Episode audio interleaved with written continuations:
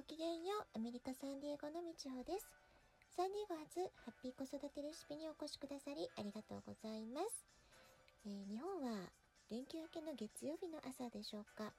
えー、今年は夏休み期間も各都道府県で、えー、期間が違っていたり2学期がそろそろ始まるっていうところもあるようですね皆さんいかがお過ごしですか？連休後半はもしかしたら夏休みの宿題を仕上げなきゃって子どもたちも多かったのかもしれませんね。はい、今日は最初に SNS から頂いたご質問に答えていきます。えー、私は文字を読むのが好きなのでラジオトークで話している内容を文章で読みたいんですがブログはやっていないんですか？というねお問い合わせを複数の方からいただきました。えー、こちらのトークで話してることと連動はしてないんですけれども私ねブログはブログでね書いています、えー、始めたのは2016年からで最初はアメブロの方で書いていました今はワードプレスメインで書いています、えー、Google 検索でサンディエゴ子育てブログみちほとかね入れていただくとまあ、そういう検索キーワード入れてもらったら多分出てくると思うので、えー、もしラジオトークのあの声で聞くのもいいけれども文字でも読みたいって方はよかったらブログの方も読んでみてください。えー、子育て健康メディカルアロマアスリートサポートなどいろんなテーマでね書いてきております。で私も読書が好きですし他の方のねブログも読ませていただいたり文字で読むのが好きっていうね気持ちとってもよくわかります、えー、気になることがあるとすぐ検索して文字から情報収集っていうのも毎日たくさんしていますただ時代の流れというかね今は音声動画などのメディアもえー、主流になってきていますよね。そこにもアンテナは立てておきたいなっていう気もしててまあそれもあってこのラジオトークやってるってところもあります。で私アナログ人間でテクノロジーわからないんですっていうところでねなかなかもう止まってられないですよね。この時代の流れというかテクノロジー全盛の今を生きるためにはねまあ息子なんかにしてみるとママはテクノロジー全然分かってないねって笑われてますけれどもまあそうやって笑われながらでもアラフィフのママでもなんとか頑張って少しは話についていけてるでしょぐらいなところまではね、えー、やってみたいなともがいている今日この頃です。皆さんはいかがですか？で今やね子どもたちの学習形態もオンラインでやるなんていうのはもうごく普通のことですね。え、YouTube でも教育動画や学習動画コンテンツどんどんいいものも増えてきてますよね。え、そうした時流に合った新しいメディアにもしっかりアンテナを立てていくっていうのはあの保護者の方もねすごく大事になっていくんじゃないかななんていうふうに思っています。で様々な SNS 私も一通り活用しております。ただそういうのを最近ねあの使ってて感じるのは SNS やブログなどの文字情報って一見、まあ、とても自由なようで実はその運営側にね検閲されていたりとか運営側の思惑バイアスがかかってたりっていうことも、まあ、あるのでインプレッションって言いますけれども表示の頻度がね操作されてたりってことも実はあるんですね。でそういうこと考えるとこのラジオトーク私は意外と気に入ってまして声だけ音だけの発信なので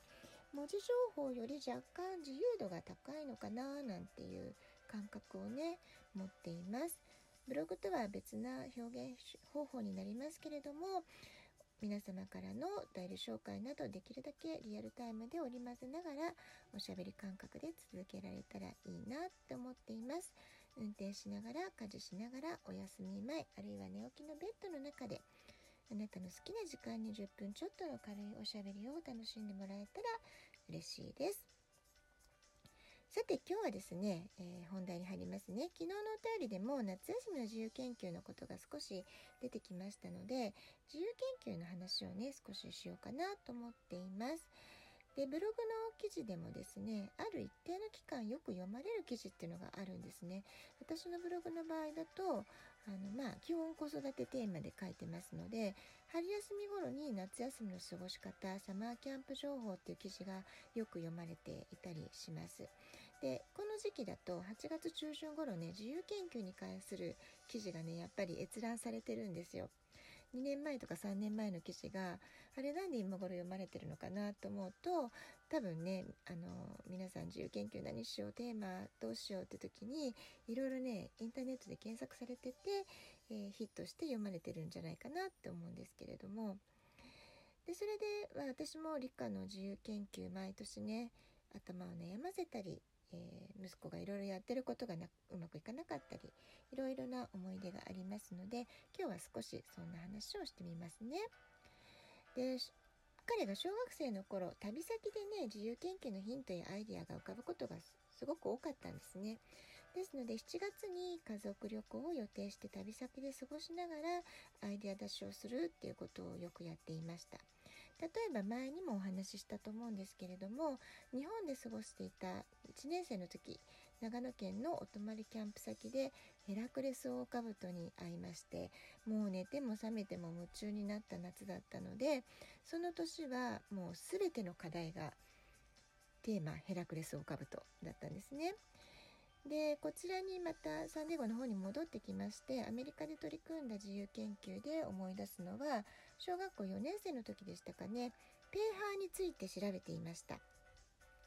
あのリトマス試験紙を使ってねいろいろなものの液体のペーハーを調べてみるっていうような研究に取り組んだんですけれどもこのペーハーって何っていうね、えー、疑問のきっかけ好奇心のきっかけになったのは旅の体験だったんですね。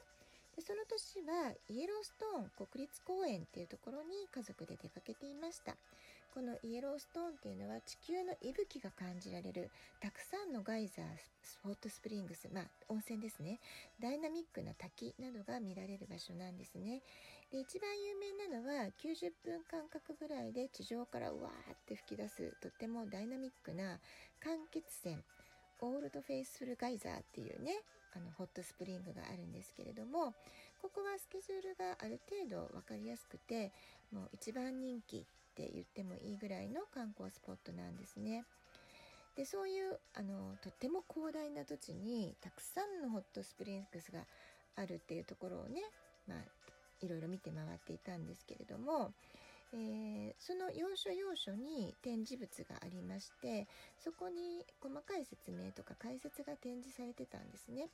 でその中の説明の記載に PH っていうペーハーの文字を見つけて息子はこれが分からなかったんです。マミーこれ何？何の記号なの？っていう。それが、えー、きっかけでした。それでじゃああのこのペーハーっていうんだけれどもこれについてじゃあ調べてみようかなんだかわからないけれどもわからないっていうことをじゃあ解決しようみたいな形で始めたんですねだからとっても楽しくあのペーハー調べをした記憶があります。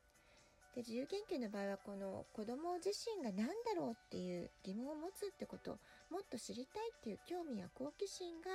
最初の動機としてあるっていうことがその後ね楽しく取り組みできるためにとっても大切なことなんじゃないかなっていうふうに思いました。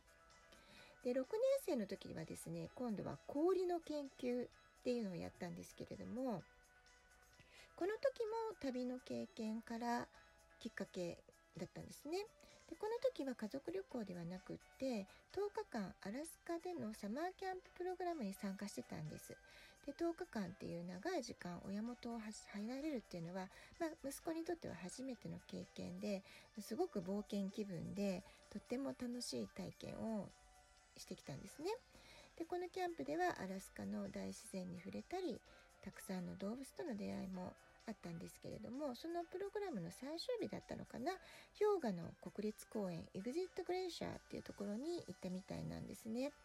で最近温暖化の影響でこちらの氷河もだんだんなくなって